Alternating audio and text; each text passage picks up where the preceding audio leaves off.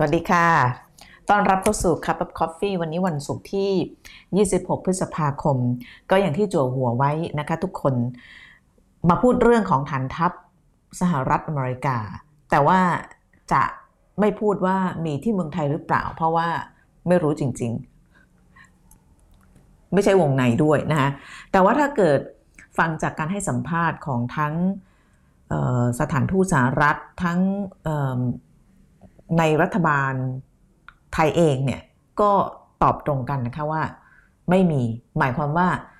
ในปัจจุบันยังไม่มีการเชิญให้สหรัฐเข้ามาตั้งฐานทัพแต่ว่าเอางี้เอาเป็นว่าเราจะไม่พูดเรื่องนี้เยอะว่าสหรัฐตั้งฐานทัพในไทยหรือเปล่าเพราะอย่างที่บอกไปเนี่ยว่าไม่รู้จริงๆแต่ที่อยากจะคุยกันวันนี้เนี่ยอยากจะมามองภาพกว้างว่าสหรัฐเนี่ยมีฐานทัพอยู่กี่แห่งบนโลกใบนี้รู้แล้วจะตะลึงแล้วทำไมถึงต้องมีฐานทัพแล้วส่วนใหญ่มันอยู่ตรงไหนเพื่อที่จะมาเป็นข้อมูลในการประกอบการอ่านข่าวหรือว่าการรับข้อมูลว่าแล้วจริงๆมัน make sense หรือเปล่าที่สหรัฐจะมาตั้งฐานทัพในประเทศไทยดีไหมเราเรียนอย่างนี้นะเพราะฉะนั้นมาเริ่มจากตอนแรกเลยก็คือว่าเดี๋ยวพี่นาจดก่อนเดี๋ยวลืมชอบลืมช่วงนี้1สหรัฐมีฐานทัพกี่แห่งบนโลกใบนี้อันที่2อยู่ตรงไหนบ้างอันที่3แล้วทำไมไปอยู่ที่นั่นนะอันที่4เพื่อที่จะให้เราได้มีข้อมูลภาพกว้างว่าตกลงแล้วถ้ามาเมืองไทยเนี่ยมันจะอย่างที่บอก make sense หรือเปล่าหรือว่ามีเหตุมีผลหรือเปล่าที่สหรัฐเขาจะมาตั้งฐานทัพที่นี่ก็ถือว่าเป็นการให้ข้อมูลละกันนะคะข้อมูลนี้พี่นาก็รวบรวมมาจากขออนุญาตนิดนึงเพราะตัวมันเล็กมาก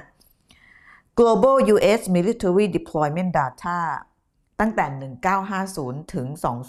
2020เขียนแล้วก็วิจัยโดยเดวิดไวท์จริงๆแล้วมันไม่ใช่เป็นข้อมูลที่อัปเดตที่สุดเพราะว่าตัวเลขที่เขาเก็บข้อมูลได้ปีล่าสุดก็คือ2020ก็คือ3ปีที่แล้วความจริงตั้งแต่2020จนถึงปัจจุบันเนี่ยมันอาจจะมีอะไรเปลี่ยนแปลงก็ได้อย่างยกตัวอย่างไม่ไกลจากบ้านเราเนี่ยฟิลิปปินส์ในข้อมูลที่พี่นามีเนี่ยฟิลิปปินส์ยังไม่มีฐานทัพ9แห่งตอนนี้มี9แห่งแล้วนะคะเพราะฉะนั้นในช่วง3ปีที่ผ่านมาเนี่ยมันก็เป็นไปได้ว่ามันจะมีข้อมูลเปลี่ยนแปลงแต่ว่าเล่าหลักๆละกันคือถ้าเกิดเปลี่ยนแปลงเนี่ยก็คงไม่ได้เปลี่ยนแปลงทั้งหมดอ่ะคงเหลือเขาร่างเดิมอยู่แล้วก็น่าสนใจมากเพราะว่าถ้าเกิดเราเห็นภาพเนี่ยเราจะเข้าใจ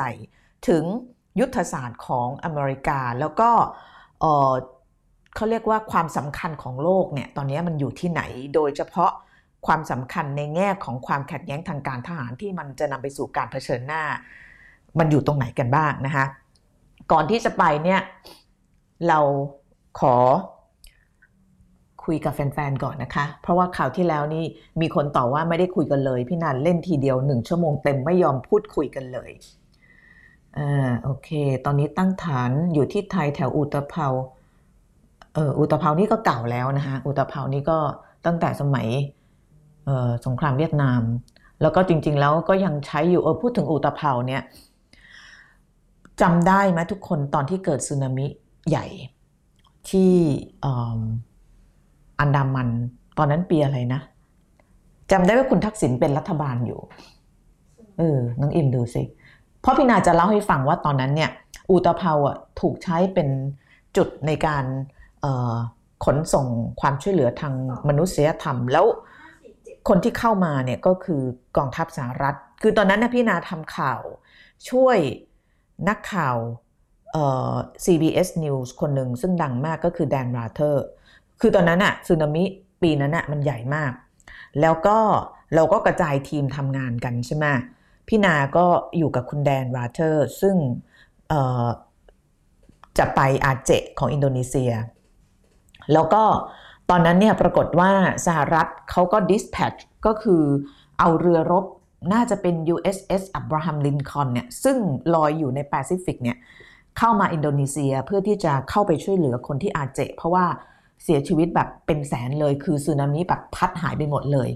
ทีนี้นักข่าวที่จะเข้าไปเนี่ยวิธีง่ายที่สุดก็คือมาที่กรุงเทพแล้วก็ขับรถไปพัทยากันแล้วก็ไปสนามบินอุตภเปาเพื่อที่จะขึ้น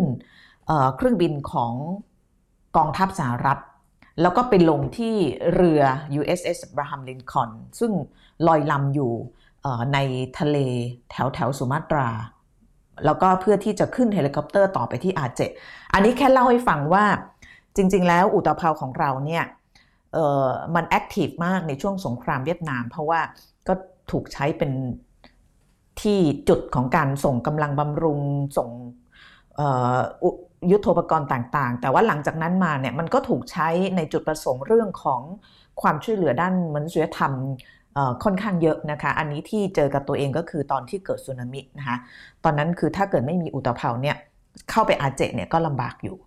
เนาะอันนี้ตอบคำถามคนอุตภเปาแต่ว่าปัจจุบันนี้เนี่ยเขากำลังจะทำให้กลายเป็นสนามบินพาณิชย์นะคะแล้วก็ถามว่าจะมีเครื่องบินทหารมาลงหรือเปล่านี่พี่นาไม่รู้แต่ที่แน่ๆเนี่ยไม่มีทหารอเมริกันอยู่ที่นั่นนะคะเดี๋ยวเราก็คุยกันว่าแบบที่เราคุยฐานทัพเนี่ยมันแปลว่าอะไรแล้วก็เดี๋ยวจะให้ดูว่าสหรัฐมีฐานทัพที่ไหนบ้างแล้วมันใหญ่ขนาดไหนแล้ว definition ของฐานทัพเนี่ยมันต้องมีอะไรบ้างนะคะ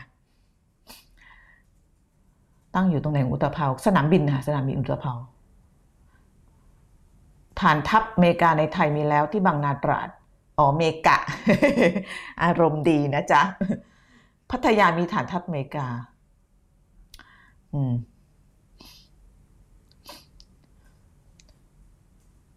ความมั่นคงของทหารไทยทุกวันนี้เป็นผลพลอยได้จากอเมริกาอันนี้ต้องนั่งคุยกันเนาะเพราะว่าตอบแบบกว้างๆไม่ได้โอเค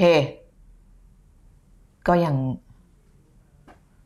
คุณพิธาเป็นกลุ่มอิลลูมินาติไม่ใช่คิวบายังมีฐานทัพมีค่ะคิวบาก็จะมีกัวตานาโมเนาะเขาเช่าน่าจะ100 กว่าปีอ่ะโอเคงั้นเริ่มเลยเรามาดูก่อนว่าสหรัฐมีฐานทัพกี่แห่งบนโลกใบนี้เดี๋ยวให้ดูเลยนี่คือแผนที่แล้วไอ้จุดส้มๆที่เราเห็นทั้งหมดเนี่ยมันคือฐานทัพสหรัฐบนโลกใบนี้รวมกันแล้วประมาณนะคะประมาณเดี๋ยว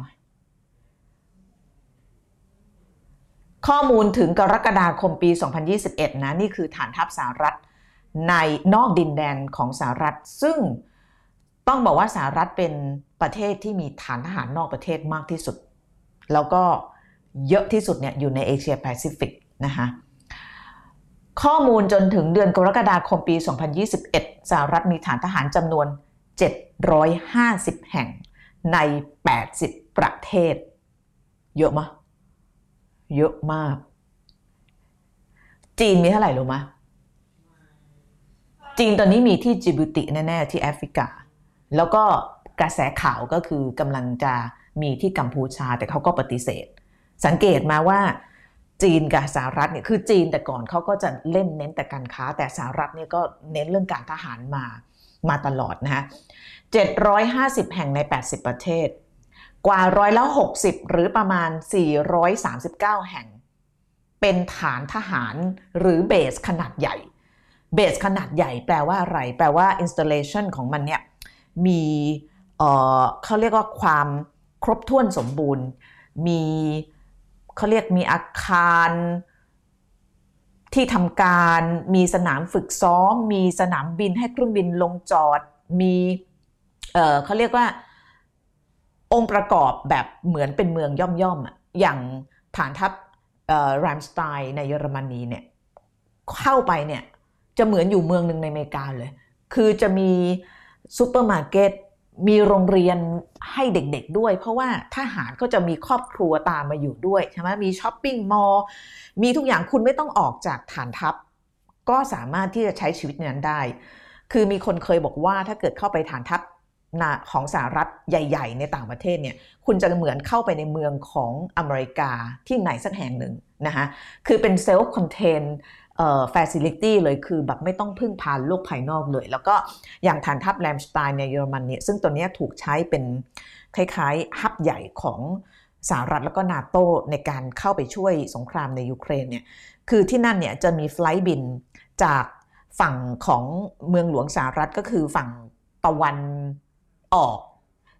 East Coast เนี่ยเป็นไฟล์ที่จัดไว้สำหรับทหารหรือว่าเจ้าหน้าที่ของกองทัพโดยเฉพาะบิน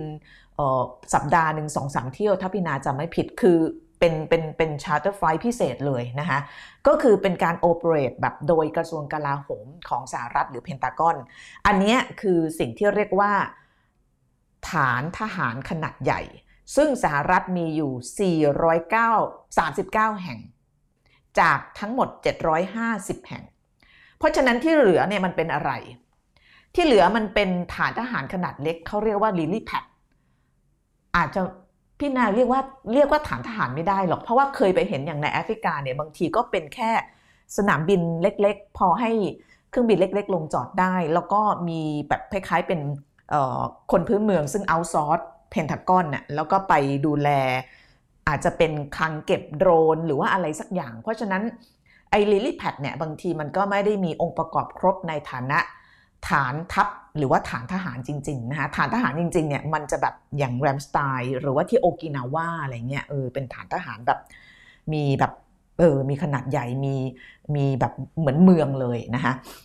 อันนี้ก็คือตัวเลขของภาพรวมนะคะประเทศที่สหรัฐมีฐานทัพหรือฐานทางการทหารมากที่สุดอันนี้รวมทั้งฐานใหญ่แล้วก็ลิลลี่แพดเนี่ยนะมีทั้งหมดอยู่ในญี่ปุ่นเยอะที่สุด120แห่งเยอะเนาะตามมาด้วยเยอรมนี119แห่งสังเกตดูว่า2ประเทศนี้เป็นประเทศที่เป็นฝ่ายพ่ายแพ้ในสงครามโลกครั้งที่2เพราะฉะนั้นยกตัวอย่างในเยอรมนีเนี่ยตอนแรกพี่นอแบบว่าไม่เก็ตเว้ยคือตอนที่แบบมีผัวไม่ใช่ขออภัยค่ะแต่งงานกับคนเยอรมันเนาะแล้วก็ต้องไปเยอรมนีบ่อยๆเนี่ยแล้วสามีก็เป็นแบบเป็นทหารใช่ไหมแต่ก่อนเนี่ยเวลาขับรถไปในเยอรมนีเนี่ยจะไม่ค่อยสังเกตสังกาอะไรมัวแต่จะดูเอาท์เล็ตช้อปปิ้งใช่ไหมแต่พอคนใกล้ตัวเป็นทหารเนี่ยเวลานางขับรถไปนางก็จะบอกอ๋อเนี่ยฐานทัพสหรัฐอ๋อเนี่ยฐานทัพสหรัฐเราก็บอกเฮ้ยมันเยอะขนาดนี้เฉยแล้วก็เลยมานั่งดูข้อมูลแล้วก็จริงๆแล้วมันคือเยอะที่สุดลองจากญี่ปุ่นเพราะว่าเยอรมนีเนี่ยเล่าให้ฟังนิดนึงว่าทำไมถึงมีเยอะที่สุดแล้วตอนนี้ฐานทัพที่สำคัญที่สุดของสหรัฐในเยอรมนีก็คือรามสไตน์คนติดตามข่าวยูเครนคงจะเห็นเวลาเขาประชุมเรื่องของรัฐมนตรีกลาโหมเพื่อระดมความช่วยเหลืออะไรเนี่ยเขาจะไปเจอกันที่รามสไตน์นี่กำลังเจอกันที่รามสไตน์อยู่ที่เยอรมนีมีฐานทัพสหรัฐเยอะเนี่ยเพราะว่าอย่างที่บอกไปช่วงปี1945เนี่ยเยอรมนีแพ้สงครามใช่ไหมจำได้ว่าพี่นาเคยเล่าให้ฟังว่าเมษายนน่ะที่กองทัพแดงของสหภาพโซเวียตเข้ามาเบอร์ลินแล้วสหภาพโซเวียตมาจ่อเบอร์ลินฝั่งตะวันออกเนาะแล้วก็พันธมิตรคือสหรัฐอังกฤษแล้วก็ฝรั่งเศสเนี่ยมาจ่อเบอร์ลินด้านตะวันตกแล้วก็ปรากฏว่าสหภาพโซเวียตแล้วก็ทางฝั่งสหรัฐสหภาพสหราชอาณาจักรแล้วฝรั่งเศสเนี่ยก็ตีเบอร์ลินแตกพอตีเบอร์ลินแตกปั๊บเนี่ยตอนนั้นฮิตเลอร์ก็ชิงฆ่าตัวตายไปก่อนพอยึดเบอร์ลินได้เนี่ยตอนนั้นเนี่ยทั้งหมดอยู่ฝ่ายเดียวกันเนาะสหภาพโซเวียตสหรัฐฝรั่งเศสอังกฤษอยู่ฝ่ายเดียวกันพอตีเบอร์ลินแตกได้ปั๊บเนี่ยแต่ว่าอุดมการณ์ไม่เหมือนกันไงเพราะฉะนั้นก็เลยตกลงกันว่าถ้างั้นก็แบ่งเบอร์ลินเป็น2ส่วนละกันก็คือส่วนตะวันออกเนี่ยให้อยู่ในความดูแลของสหภาพโซเวียตก็กลายเป็นเยอรมนีตะวันออกก็ปกครองด้วยระบอบคอมมิวนิสต์ไปส่วนเยอรมันตะวันตกเนี่ยเขาก็แบ่งกันระหว่างสหรัฐอังกฤษกับฝรั่งเศสแล้วก็หลังจากนั้นมาเนี่ยก็มีการเข้าไปตั้งฐานทหารตอนนั้นเนี่ยจุดประสงค์ของการตั้งฐานทหารเนี่ยมันก็จะมี2อันด้วยกันอันแรกก็คือเพื่อที่จะไปเขาเรียก demilitarize ก็คือพอชนะสงครามปั๊บเนี่ยก็ต้องไปแบบรักษาความสงบอะเนาะเป็น post war อ่ะก็คือจะต้องมีฐานทหารเพื่อที่จะแบบดูว่าใครจะหือจะอือหรือเปล่าอะไรเงี้ยแล้วก็อีกอันหนึ่งก็คือไปreconstruct หรือว่าไปบูรณะฟื้นฟูเพราะตอนนั้นยุโรปแล้วก็เยอรมนีเนี่ยแบบชอหอหนักมากก็คือตอนนั้นประธานาธิบดีของสหรัฐก็คือไอเซนฮาวก็ออกแผนมาแชล ที่บูรณะฟื้นฟูยุโรปเพราะเขามองว่าถ้าเกิดไม่บูรณะฟื้นฟูยุโรปเนี่ยมันก็จะทำให้สงครามเนี่ยมันเกิดขึ้นอีกครั้งเพราะว่าเอาเข้าจริงสงครามเนี่ยมันเกิดขึ้นจากความยากลำบากของผู้คนเศรษฐกิจไม่ดีแล้วตอนนั้นถ้าเกิดยุโรปไม่ฟื้นเนี่ยโอกาสที่โลกจะเห็นสันติภาพเนี่ยมันก็ไม่มีเพราะฉะนั้นมาแชลแพลนก็เกิดขึ้นเขาก็ส่งประธานาธิบดีไอเซนฮาวเนี่ยก็เอาเงินอเมริกันจำนวนมากลงไปที่นั่นแล้วก็ฟื้นฟูบูรณะแต่ก็เน้นในเยอรมนีตะวันตกนะเพราะว่าเยอรมนีตะวันออกไปยุ่งเขาไม่ได้เขาเป็นสหภาพโซเวียตใช่ไหมอันนั้นก็ทำให้ทั้งการบูรณะทำไปแล้วก็มีการสร้างฐานทหารฐานทัพสหรัฐน่ะที่เยอรมนีตะวันตกเยอะมากส่วนหนึ่งนอกเหนือจากจะเป็นการเข้าไปดูแลลักษณะของหลังจาก post war แล้วเนี่ยก็เพื่อที่จะเป็น buffer เพราะว่าตอนนั้นก็เป็นคืออยู่ๆสหภาพโซเวียตกับอีฝั่งเนี่ยก็กลายเป็นไม่ถูกกันเพราะอุดมการณ์ไม่เหมือนกันก็เป็นช่วงสงครามเย็นเนาะพอเป็นช่วงสงครามเย็นเนี่ยสหรัฐกับฝั่งพันธมิตรตัวเองเนี่ยก็เริ่มไม่แน่ใจสหภาพโซเวียตจะเอายังไงก็เลยต้องมีฐานทัพไว้อันนี้คือเล่าแบบภาษาชาวบ้านนะจะได้เข้าใจง่ายๆมันก็เลยเป็นเหตุผลว่าทำไมเยอรมนีเนี่ยถึงมีฐานทัพของสหรัฐเยอะมากแล้วก็เป็นด้วยเพราะว่าเยอรมันเนี่ยต้องพึ่งพาสหรัฐในแง่ของการฟื้นฟูประเทศก็ต้องยอมแทบทุกอย่างนะคะเพราะฉะนั้นก็อธิบายได้ว่าทำไมสหรัฐถึงมีฐานทัพในเยอรมนีเยอะมากเยอะมากๆแล้วก็ทำนองเดียวกับญี่ปุ่นญี่ปุ่นก็แพ้สงครามนะสหรัฐก็เข้าไปก็ไปช่วยคล้ายๆเป็นหลักประกันความมั่นคงพูดภาษาการทูตก็เป็นนะกรุณา เป็น security guarantee ด้วยการไปสร้างฐานทัพในญี่ปุ่นซึ่งปัจจุบันฐานทัพของสหรัฐในญี่ปุ่นเนี่ยก็มีจุดประสงค์เพื่อที่จะเป็นการป้องปรามการคุกคามของจีนในอินโดแปซิฟิกนะซึ่งเดี๋ยวเราจะไปถึงตรงนั้นนี่ก็แค่จะอธิบายว่าทำไมฐานทัพที่เราเห็นขึ้นแผนที่ใหม่สิว่าทำไมส่วนใหญ่มันถึงไปอยู่ในเยอรมนีกับญี่ปุ่นอันเนี้ยคือถ้ามองในแง่ของstrategy หรือว่ายุทธศาสตร์มันเป็นยุทธศาสตร์ตั้งแต่หลังสงครามโลกที่2นะที่ทำไมฐานทัพสหรัฐถึงไปอยู่ที่นั่นเยอะแต่ณปัจจุบันปี2023ผ่านสงครามโลกที่2มา70กว่าปีเนี่ยการมีฐานทัพใน2ประเทศเนี้ยมันก็ยังเป็นคำตอบเว้ยเพราะว่าอะไรเพราะตอนเนี้ยสหรัฐสหภาพยุโรปรู้สึกว่าภัยคุกคามในปัจจุบันเนี่ยคือรัสเซียแล้วก็สงครามในยูเครนเพราะฉะนั้นมันก็ยังเมคเซนส์ที่ในเยอรมนียังจะมีแรมสไตน์แล้วก็ฐานทัพของสหรัฐอยู่เพราะว่าคือถ้าเกิดสหรัฐจะต้องเอาของทุกอย่างเอาทหารทุกอย่างเอาอะไรทุกอย่างเนี่ยข้ามมหาสมุทรแอตแลนติกมาบินมา6ชั่วโมงกว่าจะมาถึงยุโรปเนี่ยมันไม่ทันการนะคะอันนี้เขาเรียกว่าเป็นเมื่อกี้เพิ่งจดไว้เป็น power projectionคือสหรัฐเนี่ยโดยกระทรวงกลาโหมหรือเพนทากอนเนี่ยเขาเรียกเป็นหลักการที่เรียกว่า power projection หมายความว่าเขามีความคิดว่าบนโลกใบนี้เนี่ยสหรัฐต้องพยายามแสดงให้ทุกคนได้เห็นว่าถ้าเกิดมีอะไรก็ตามที่เป็นภัยคุกคามความมั่นคงของสหรัฐสามารถที่จะ react ได้ทันทีทันใดเพราะฉะนั้นด้วยการยึดหลักการ power projection เนี่ยมันก็เลยทำให้สหรัฐเนี่ยมีแนวคิดในการมีฐานทัพหรือว่าฐานทหารในประเทศต่างๆทั่วโลกเพื่อที่ว่าถ้าเกิดอะไรเกิดขึ้นที่สหรัฐคิดว่ามันเป็นภัยคุกคามความมั่นคงของเขาแล้วก็ของพันธมิตรเขาจะสามารถ react ได้แบบทันทีทันใดนะคะอย่างยกตัวอย่างเช่นถ้าไม่มีรัมสไตน์ในเยอรมนีเนี่ยการที่สหรัฐจะมาช่วยยูเครนเนี่ยมันจะลำบากมากขึ้นมากนึกออกปะอันนี้มันคือเป็นแบบเป็นการแบบวางยุทธศาสตร์ของเพนทากอนผิดถูกอีกเรื่องหนึ่งนะอันนี้พี่นายยังไม่ได้บอกว่าเขาทำผิดหรือทำถูกแต่ว่าแค่เล่าให้ฟังว่าทำไมเขาถึงทำแบบนี้นะคะอันนี้ก็คือเรื่องของฐานทัพสหรัฐซึ่งอีกที่หนึ่งที่มีเยอะเนี่ยคือเกาหลีใต้73แห่งแล้วเกาหลีใต้นี่ก็ต้องย้อนไปเหมือนกันช่วงสงครามเกาหลีเนาะสงครามเกาหลีนี่สหรัฐก็เข้ามายุ่งเยอะ นะคะแล้วก็สงครามเกาหลีก็เป็นการต่อสู้ในระดับของอุดมการณ์ด้วยนะคะเกาหลีเหนือเกาหลีใต้ตอนนั้นเกาหลีเหนือก็มีแบ็คเป็นจีนจริงๆเขาไม่ได้อยากยุ่งหรอกถ้าเกิดสหรัฐไม่แบบว่าไม่ดันไปจนเกือบถึงแผ่นดินจีนแต่ anyway ตอนนั้นสหรัฐเนี่ยก็เข้ามานะคะจริงๆแล้วก็เข้ามาช้าเกินไปด้วยแต่ความที่มีสงครามเกาหลีเนี่ยก็เลยทำให้สหรัฐเริ่มขนทหารแล้วก็มีฐานทัพแล้วก็ตอนนี้เนี่ยอันนี้จะกลับมาที่ power projection ที่พี่หนาอธิบายไปว่าสิ่งที่ทำให้สหรัฐเขาต้องมีฐานทัพแบบแทบจะทุกจุดของโลกเนี่ยเพราะเขาเชื่อในเรื่อง power projection ก็คือ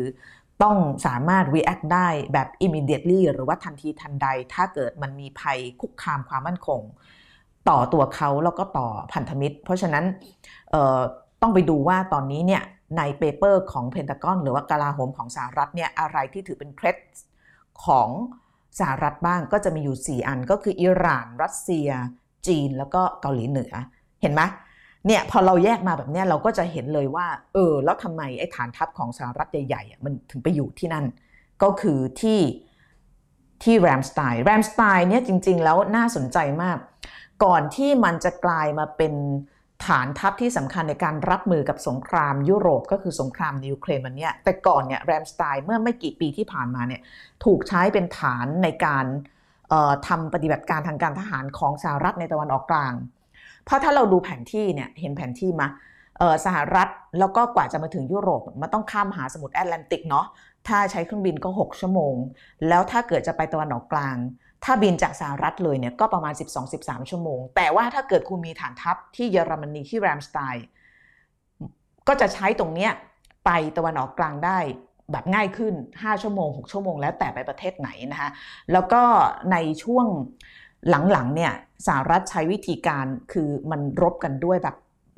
การรบแบบ modern warfare เนาะใช้ดงใช้โดรนนะเพราะฉะนั้นการบังคับโดรนเนี่ยเขาบอกว่าถ้ามันบังคับด้วยการจากสหรัฐเลยเนี่ยมันจะยากมันต้องแบบไฟเบอร์ออปติกมายุโรปแล้วก็บังคับโดรนแบบที่จะมาฆ่าในพลสุไลมานีที่อิรักเนี่ยจริงๆแล้วเนี่ยโดรนเนี่ยถูกส่งมาจากแถวเนี่ยคือฐานทัพของสหรัฐไม่ในยุโรปก็แถวตะวันออกกลางซึ่งในตะวันออกกลางเนี่ยสหรัฐก็มีฐานทัพในกาตาร์ในซาอุดิอาระเบียก็เยอะนะคะอันนี้คือการที่สหรัฐมองประโยชน์ในแง่ของยุทธศาสตร์ว่าทำไมเขาต้องมีเยอะๆอย่างที่พี่นาบอกเนี่ยตอนที่สงครามในอิรักเนี่ยก็ใช้ฐานทัพเยอรมนีเนี่ยเป็นตัวในการส่งกำลังบำรุงยุทโธปกรณ์แล้วก็สังเกตไหมเวลามีทหารบาดเจ็บหนักๆหรืออะไรพวกเนี้ยเขาจะส่งไปถ้าเกิดมันแบบในตะวันออกกลางเอาไม่ไหวเนี่ยก็ต้องส่งไปรักษาที่เยอรมนีโรงพยาบาลที่ฐานทัพแรมสไตน์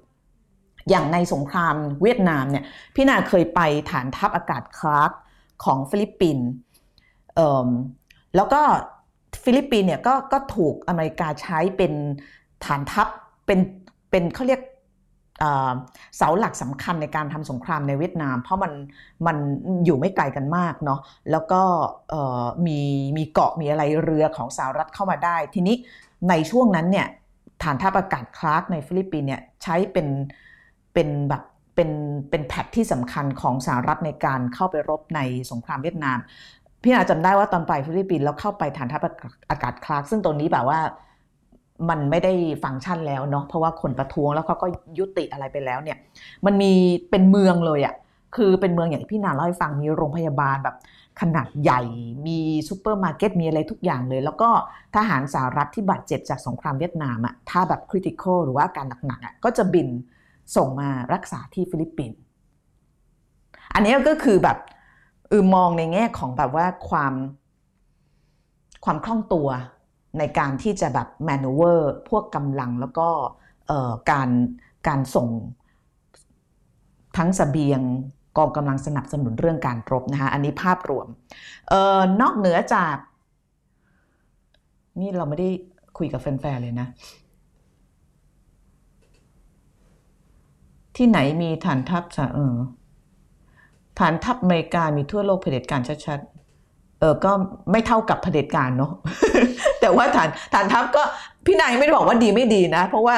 ถ้าเกิดมาที่ประเทศไทยก็ต้องเถียงกันหนักอยู่เหมือนกันว่ามันจะได้มันจะดีหรือไม่ดีนะ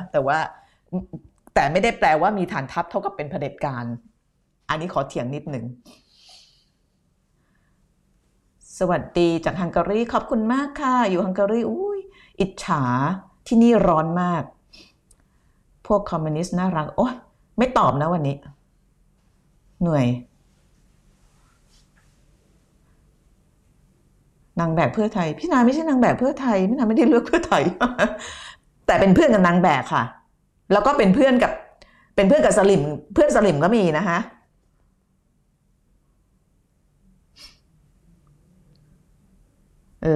เอาก็เดี๋ยวให้ดูแผนที่อีกทีหนึ่งนะนอกเหนือจากในเยอรมนีในญี่ปุ่นในเกาหลีใต้ซึ่งเป็น3จุดที่มีฐานทัพของสหรัฐเยอะที่สุดแล้วเนี่ยมันมีอยู่ที่ไหนบ้างที่น่าสนใจอย่างคูเวตเนี่ยในตะวันออกกลางเนี่ยคูเวตมี10ฐานซาอุดิอาระเบียมี10ฐานแล้วก็ตุรกีก็มีในยุโรปเนี่ยนอกเหนือจากที่เยอรมนีแล้วก็มีในสหราชอาณาจักรในอังกฤษนะแล้วก็มีในอิตาลีในสเปนคิวบาตอบไปแล้วนะก็มีกัวตานาโมนะแล้วก็ในเปรูจะเห็นนะว่าความเข้มข้นของมันเนี่ยเห็นความเข้มข้นของมันป่ะมันจะอยู่แถวๆเนี่ยเนาะแถวยุโรปกับแถวเอเชียแปซิฟิกเพราะอะไรเพราะว่า2จุดนี้มันกำลังเป็นจุดร้อนแล้วที่ผ่านมามันก็เป็นจุดร้อนเนาะมันเป็นจุดเกิดสงครามโลกอ่ะเอาละอันนี้ก็คือผ่านไปนะหัวข้อที่1สหรัฐมีฐานทัพกี่แห่งบนโลกใบนี้อันนี้ข้อมูลของเดวิดไวน์นะคะซึ่งเป็นศาสตราจารย์ด้านเป็น political anthropology ของ American University ใน Washington DC เขาทำวิจัยไว้จนถึงปี 2020 แต่เขาก็ทิ้งฟุตโนตหรือว่าเขาเรียกอะไรติ่งอะไว้ว่าจริงๆแล้วเนี่ยมันเป็นข้อมูลที่เขาแค่เก็บได้แต่เขาไม่แน่ใจว่ามันจะมีเยอะกว่านี้อีกหรือเปล่าคือเอาเข้าจริงเนี่ยไม่มีใครรู้ว่าสหรัฐมีฐานทัพบนโลกใบนี้กี่ฐานทัพกันแน่แต่ว่าที่เก็บข้อมูลได้เนี่ยมีทั้งหมดกี่แห่งวะ750แห่งใน80ประเทศแต่มันอาจจะมีมากกว่านี้ไม่มีใครรู้นะฮะอันนี้ก็ทิ้งเป็นปลายเปิดไว้เผื่อจะมาถกเถียงว่ามันจะมีที่นู่นที่นี่ก็พี่นาไม่ได้บอกว่ามันไม่มีมากกว่านี้แต่นี่คือข้อมูลที่เขาเก็บได้นะคะแล้วจริงๆแล้วก็อาจจะมีมากกว่านี้เพราะว่าข้อมูลนี้มันเก็บถึง2020อันนี้มัน2023แล้วมันอาจจะไปโผล่ที่นู่นที่นี่อีกที่เราไม่รู้นะคะแต่ว่าถ้าโผล่เนี่ยถ้าเป็นฐานทัพใหญ่ๆเนี่ยมันหนีไม่รอดหรอกดาวเทียมแล้วมันจะต้องมีแบบรันเวย์มีสนามบินเป็นเมืองอะไรเงี้ยไม่มีทางรอดพ้นสายตาพวกแบบอยากรู้อยากเห็นไปได้เนาะแต่ว่าถ้าเป็นลิลี่แพดเนี่ยไม่แน่ลิลี่แพดเนี่ยก็หมายถึง installation หรือว่า facility ที่มันไม่ใหญ่มากอาจจะไว้เก็บโดรนเก็บหรือแม้แต่เป็นที่เก็บอะไรบางอย่างเพื่อที่จะง่ายต่อการขนย้ายถ้าเกิดมันมีอะไรเกิดขึ้นนะคะโอเคอันที่2ก็คืออยู่ตรงไหนบ้างก็ตอบไปแล้วนะคะตอบไปแล้วว่าที่มันไปอยู่ตรงนั้นเนี่ยเพราะอะไรนะคะอย่างในเยอรมนีมันก็จะมีเรื่องมาตั้งแต่สงครามโลกที่2แล้วก็ตอนนี้ก็ยังใช้การอยู่เนื่องจากก็ยังเกิดสงครามในยุโรปก็คือสงครามในยูเครนนะคะทีนี้เรามาดูตรงนี้นิดหนึ่งว่าแล้วแถวๆบ้านเราเนี่ยช่วงหลังๆเนี่ยมันมีกิจกรรมทางการทหารเยอะขึ้นนะคะถ้าจำกันได้เมื่อไม่กี่เดือนที่ผ่านมาพี่นาพาไปฟิลิปปินส์ที่บอกว่าข้อมูลที่ให้ดูเมื่อกี้มันถึง2020ผ่านมา2023ปรากฏว่ามันมีฐานทัพในฟิลิปปินส์ที่มีความแอคทีฟหรือว่าถูกรื้อฟื้นขึ้นมาอีกอย่างน้อย6แห่งเมื่อสัก3เดือนที่แล้วถ้าจำไม่ผิดลอยออสตินรัฐมนตรีกลาโหมของสหรัฐเนี่ยไปที่ฟิลิปปินส์แล้วก็ไปเจอกับรัฐมนตรีกลาโหมฟิลิปปินส์แล้วก็ประธานาธิบดีบองซึ่งเป็นผู้นำของฟิลิปปินส์ตอนนั้นไปเพื่อที่จะคุยกันว่าสหรัฐจะขอรื้อฐานทัพที่เคยเลิกไปเนี่ยกลับมาใช้ได้หรือเปล่าปรากฏได้นะคะปรากฏได้ เล่าให้ฟังนิดนึงก่อนนะคะว่าทำไมฟิลิปปินส์ตอนนี้ถึงกลายเป็นที่สนใจของสหรัฐคำตอบก็คือฟิลิปปินส์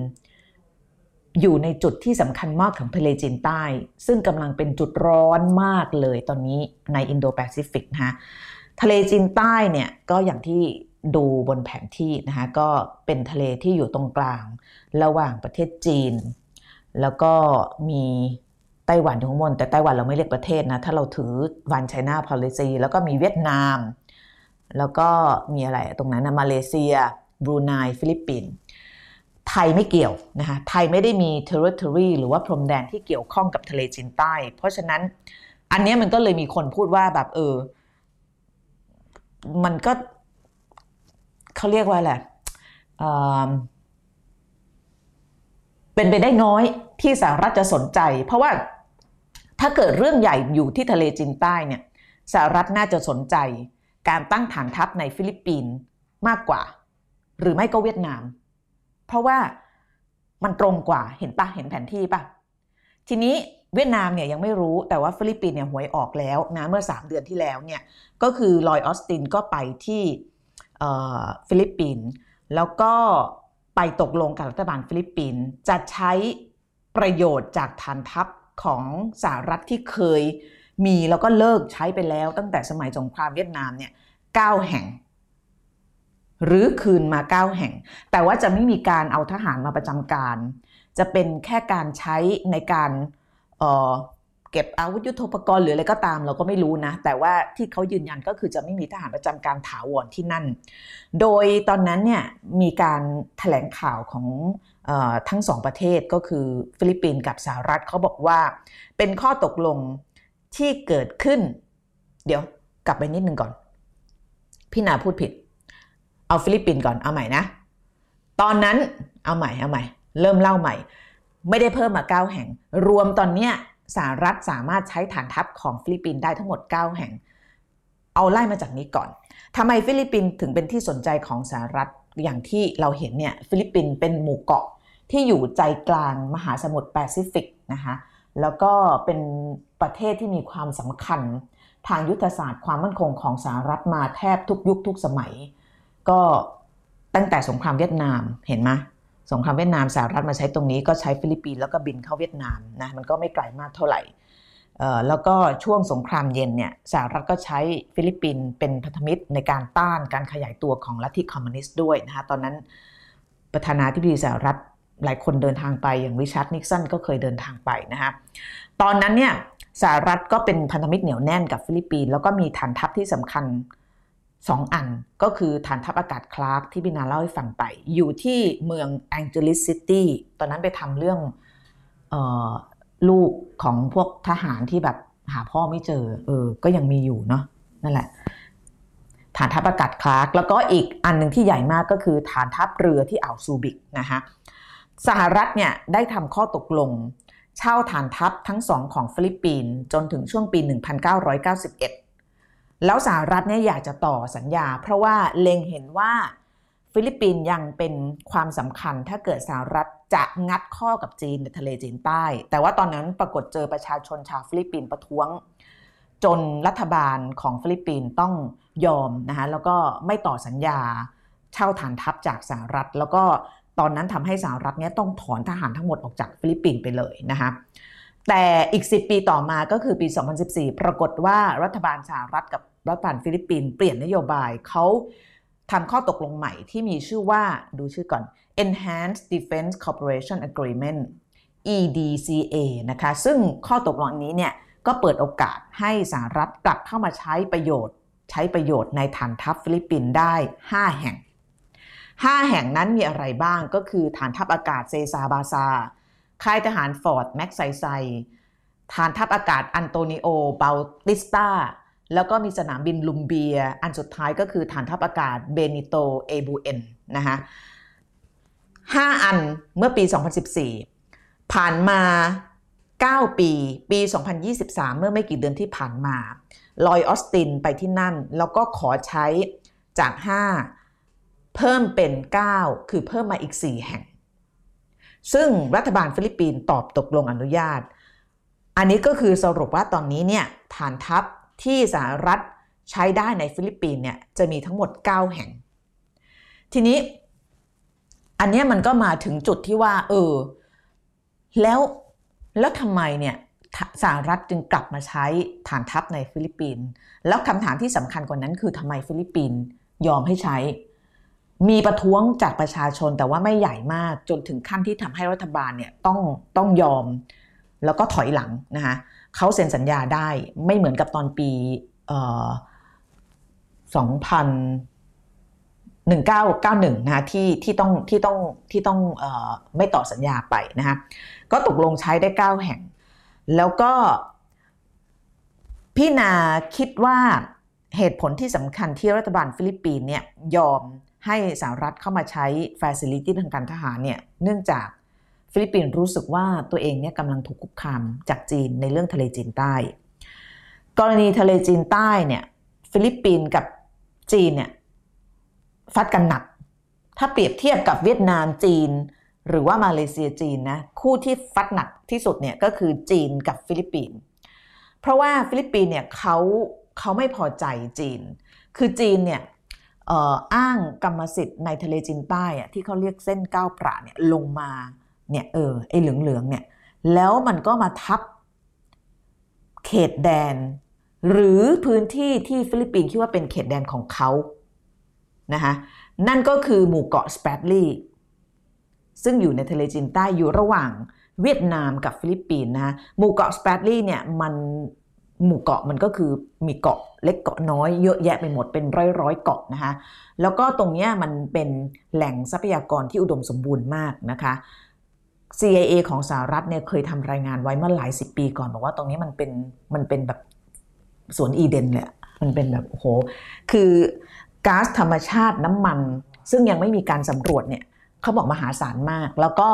มีทรัพยากรทางน้ำอย่างเช่นพวกปลาพวกอะไรเนี่ยอุดมสมบูรณ์มากนะแถวนั้นน่ะแล้วก็ที่สำคัญเนี่ยมันเป็นเส้นทางการเดินเรือคือปกติอย่างเช่นจีนเนี่ยซื้อน้ำมันจากตะวันออกกลางเพราะฉะนั้นถ้าจะมาที่จีนเนี่ยมันต้องผ่านตรงไหนมันจะมาจากตะวันออกกลางอยู่ซ้ายมือตะวันออกกลางมันจะเข้ามาช่องแคบมะละกาเห็นไหมเห็นช่องแคบนั้นไหมแล้วก็จะต้องเข้าทะเลจีนใต้แล้วถึงจะไปที่จีนเพราะฉะนั้นตรงนี้ในแง่ทางการทหารเนี่ยหรือว่าในแง่ของความมั่นคงคือมันมีความสำคัญทางด้านเศรษฐกิจทรัพยากรด้วยแต่เรื่องความมั่นคงเนี่ยจีนก็ต้องระมัดระวังสูงมากเพราะว่าถ้าวันไหนเรือขนน้ำมันจากตะวันออกกลางอ่ะผ่านช่องแคบมะละกาไม่ได้หรือว่าผ่านทะเลจีนใต้ไม่ได้อ่ะก็ลำบาก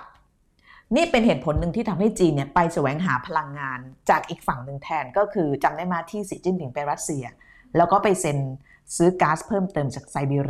รียก็อยู่ตะวันออกของรัสเซียก็อยู่คือไปอีกทางนึงก็คือจีนก็พยายามลดความเสี่ยงในเรื่องของการพึ่งพาน้ำมันจากตะวันออกกลางซึ่งมันจะต้องขนส่งผ่านทะเลจีนใต้นะคะเพราะฉะนั้นจีนเนี่ยก็รู้สึกว่ายอมไม่ได้ฟิลิปปินส์ก็รู้สึกว่ามันใกล้บ้านฉันมากกว่าไอ้หมู่เกาะสแปรดลีย์อ่ะแล้วจีนจะมาสร้างเกาะเทียมมาเคลมว่าเป็นของตัวเองได้ยังไงนะคะซึ่งเรื่องนี้เนี่ยปรากฏว่าเขาเอาไปขึ้นศาลด้วยนะคะไปฟ้องอนุญาโตตุลาการระหว่างประเทศปี2013เนี่ยฟิลิปปินส์เอาเรื่องนี้ไปฟ้องนะคะแล้วก็อนุญาโตตุลาการเนี่ยเขามีการออกคำวินิจฉัยมาอีก3ปีต่อมาก็คือ2016ว่าการกระทำของจีนเนี่ยเป็นการละเมิดอธิปไตยของฟิลิปปินส์แต่ว่าศาลที่กรุงเฮกเนี่ยเขาไม่มี enforcement ไม่มีอำนาจในการบังคับคือเป็นแค่คำวินิจฉัยเพราะนั้นก็ไม่ต้องทำตามก็ได้นะคะไม่มีสิทธิ์บังคับให้จีนดำเนินการทำการตัดสินเพราะฉะนั้นจีนก็เดินหน้าอ้างกรรมสิทธิ์ต่อไปนะคะแล้วก็อันนี้มันเป็นเหตุผลที่ทำให้ฟิลิปปินส์รู้สึกว่าฉันแบบว่าฉันงัดข้อกับจีนนี่ฉันคงแย่ฉันเอาอเมริกาเข้ามาดีกว่านึกออกไหมเพราะนั้นก็เลยเป็นเหตุผลอันนึงตอนที่แถลงข่าวลอยออสตินกับรัฐมนตรีการกลาโหมของฟิลิปปินส์พูดชัดเจนว่าเนี่ยการที่อนุญาตให้สหรัฐใช้ฐานทัพของฟิลิปปินส์เพิ่มอีก4จาก5มาเป็น9เนี่ยเพื่อที่จะปกป้องน่านน้ำและความมั่นคงของฟิลิปปินส์เพราะฉะนั้นกลับมาว่า แล้วถ้าเกิดสหรัฐจะมาสร้างฐานทัพที่ประเทศไทยเนี่ยมันจะเป็นเพราะอะไรเอาให้ตอบแบบว่าตอบเพลนๆเลยตอบแบบเอาที่ดูแผนที่เนี่ยเพราะว่าถ้าเกิดเราคิดว่าสหรัฐเขาอยู่ในโหมดว่าที่ไหนที่เขาไปสร้างฐานทัพเนี่ยจะต้องมีหนึ่งมีภัยคุกคามร่วมกันมีภัยคุกคามร่วมกันหรือเปล่าอันที่สองมีประโยชน์ในแง่ยุทธศาสตร์หรือเปล่าอิงว่าไงให้ตอบสองคำถามเนี่ยพี่นาแค่เล่าฟิลิปปินส์ให้ฟังเนี่ยเพราะว่าของฟิลิปปินส์เนี่ยมันตกสองประเด็นนี้ก็คือมีภัยคุกคามร่วมกันหรือเปล่าซึ่งสหรัฐรู้สึกว่าจีนเป็นภัยคุกคามนะถ้ากลับไปดูที่เล่าให้ฟังก็คือไอ้ power projection ของเพนทากอนอันที่สองประโยชน์ในแง่ยุทธศาสตร์เนี่ยกรณีฟิลิปปินส์เนี่ยชัดมากเพราะตอนนี้ภัยคุกคามที่สหรัฐมองว่ามันเป็นเทรดเลยเนี่ยอย่างที่บอกมี4ตัวมีอิหร่านรัสเซียจีนเกาหลีเหนือกรณีของจีนเนี่ยจะกั้น2ด้านก็คือด้านทะเลจีนใต้เขาก็เน้นที่ฟิลิปปินส์ส่วนประเด็นเรื่องของอีกฝั่งหนึ่งเนี่ยอีกเทรดหนึ่งซึ่งมันเกี่ยวพันเกาหลีเหนือด้วยเนี่ยก็คือการมีฐานทัพในญี่ปุ่นในเกาหลีใต้อันนี้ถ้ามองในแง่ยุทธศาสตร์ที่สหรัฐวางแต่ว่าเราก็ไม่รู้ว่ามันจะมีแบบ hidden agenda หรือเปล่าพี่นาถึงไม่อยากบอกว่าสหรัฐมีฐานทัพในไทยหรือเปล่าเพราะว่าเดี๋ยวบ้งไม่รู้จริงๆอันนี้แค่เล่าให้ฟังว่าเงื่อนไขปัจจัยอะไรที่สหรัฐถึงแบบประกาศว่าจะไปนู่นไปนี่นะคะตอนนี้ยังไม่มาอนาคตมาแน่นอนก็ไม่แน่เนาะกลางๆหน่อยนี่ไม่กลางอีกเหรอไม่กลางนะอันนี้มันเป็นไม่กลางก็ถ้าคิดว่าไม่กลางก็ไม่เป็นไรพี่นาก็จะเล่าแบบนี้แหละ ไม่มีความจำเป็นอะไรที่ต้องไทยเลยไม่มาที่ไทยเลยเพราะว่าแต่ก่อนสงครามลาวเขมรใช่สงครามลาวเขมรก็ใช่ตอนนั้นมันคือตอนนั้นที่ไทยมีเนี่ยเพราะว่าของไทยเนี่ยน่าจะเข้ามาตั้งแต่ปี1961ก็เป็นช่วงสงครามเย็นสงครามเย็นก็คือสงครามเวียดนามคือสงครามเย็นคือสงครามใหญ่สงครามเวียดนามก็เป็นหนึ่งในซับเซตของสงครามเย็นเป็นการต่อสู้เรื่องแบบเรื่องอุดมการณ์เรื่องการต่อสู้ระหว่างค่ายโลกเสรีกับค่ายคอมมิวนิสต์เนาะตอนนั้นก็มีฐานทัพที่อุดรมีอะไรเงี้ยเพราะว่ามันอย่างที่บอกมันก็ง่ายต่อการเข้าไปในลาวในเวียดนามกัมพูชาอะไรพวกเนี้ยจีนออกทะเลทางพม่าตั้งฐานทัพที่ไทยก็ถือว่าเหมาะแต่ไทยเนี่ยก็ยังตัดทิ้งไม่ได้นะเพราะว่าก็อาจจะยังมีประโยชน์อยู่บ้างแต่ว่าตอนนี้ยังไม่เห็นข้อมูลอะไรที่มันชี้ชัดว่าเขาจะมานะคะส่วนจีนเนี่ยจีนจริงๆมันก็มีข่าวกระแสข่าวมาก่อนหน้านี้แต่จีนเขาไม่ได้มาที่ไทยนะเขาไปที่กัมพูชาเมื่อไม่กี่เดือนที่ผ่านมาก็เพิ่งมีข่าวนะคะพี่นาจะอ่านคอมเมนต์ดีไหมเนี่ยกี่โมงละจะ50แล้วใช่ไหมหรอเราควรจะต่อมะได้ค่ะที่เราจะเปิดกองทัพไหมคะหลังเดี๋ยวให้ดูแล้วนะว่าสหรัฐมี750ฐานทัพทั่วโลกใน80ประเทศแล้วก็เพิ่มที่ฟิลิปปินส์แต่ว่าเขาบอกจะไม่ส่งทหารมาเขาจะใช้อาจจะเป็นใช้รันเวย์ใช้โกดังใช้อะไรก็ไม่รู้นะแล้วแต่เขาแต่ถ้าเราไปดูในแง่ของจำนวนทหารที่ประจำการเนี่ยอันนี้น่าสนใจเดี๋ยวอีฉันขอใส่แว่นก่อนเพราะว่าในนั้นมองไม่เห็นทหารประจำการที่เยอะที่สุดเนี่ยอยู่ที่ญี่ปุ่นแล้วใหญ่ที่สุดเนี่ยอยู่ที่โอกินาวานี่ก็น่าสนใจนะคะเพราะว่าโอกินาวาเนี่ยอยู่ทางตอนใต้ของญี่ปุ่นแล้วก็สหรัฐเนี่ยมาตั้งฐานทัพไว้นานแล้วเพราะอะไรรู้ป่ะเพราะว่าตอนนั้นเนี่ยโอกินาวาอยู่ไม่ไกลมากนักจากเกาะไต้หวันคือห่างจากเกาะไต้หวันหรือว่าเกาะฟอร์โมซาเนี่ยประมาณ700กิโลเมตรแล้วก็ห่างจากฟิลิปปินส์ 1,600 กิโลเมตรตอนนั้นเนี่ยกองทัพจักรวรรดิญี่ปุ่นเนี่ยใช้โอกินาวาเนี่ยเป็นฐานทัพในการรุกเข้าสู่เอเชียตะวันออกเฉียงใต้ มาแถวบ้านเราด้วยสะพานข้ามแม่น้ำแควเนี่ยเกิดทันปะแล้วก็ที่โอกินาวาเนี่ยได้กลายมาเป็นส่วนหนึ่งของสมรภูมิท้ายๆในสงครามโลกที่สองคือสงครามโลกที่สองเนี่ยมันไม่ได้จบที่เบอร์ลินโดนยึดนะไม่ได้จบที่ฮิตเลอร์ตายแต่ว่ามันมาต่อในตอนนั้นญี่ปุ่นยังไม่ยอมเนาะทีนี้ก็มาสู้กันแล้วก็โอกินาวานี่ก็เป็นสมรภูมิท้ายๆเลยตอนนั้นเนี่ยสหรัฐเนี่ยส่งทหารเข้ามากี่นายรู้ป่ะเกือบ 500,000 นายมาทั้งเรือรบเครื่องบินเต็มอัตราศึกจะเข้ายึดโอกินาวานะคะแล้วก็ตอนนั้นเนี่ยญี่ปุ่นกับสหรัฐก็สู้รบกันหนักมากนะคะทหารญี่ปุ่นเสียชีวิตไป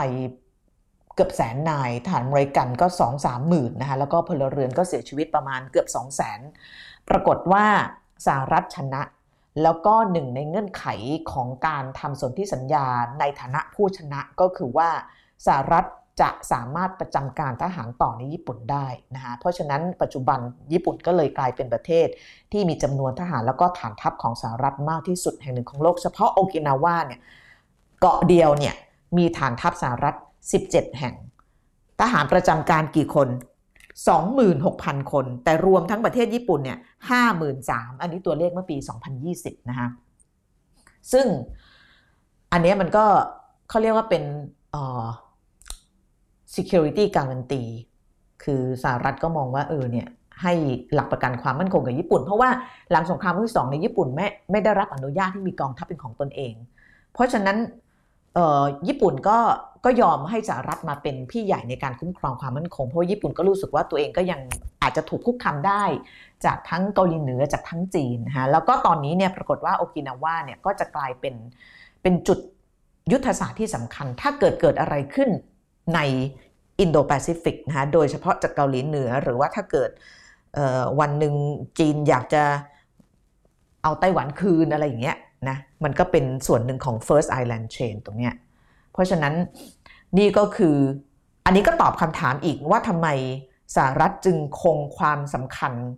แล้วก็คงกำลังทหารไว้ในญี่ปุ่นจำนวนมากนะคะเพราะว่ามันเป็นเรื่องของว่ายังมีประโยชน์ในแง่ยุทธศาสตร์เพราะว่าสหรัฐก็มองว่าจีนกับเกาหลีเหนือเป็นภัยคุกคามเพราะฉะนั้นก็ต้องเก็บญี่ปุ่นกับเกาหลีใต้ไว้ถูกไหมพอกลับมาที่ไทยพี่นาก็ยังนึกไม่ออกว่าเราจะอยู่ตรงไหนของยุทธศาสตร์สหรัฐแต่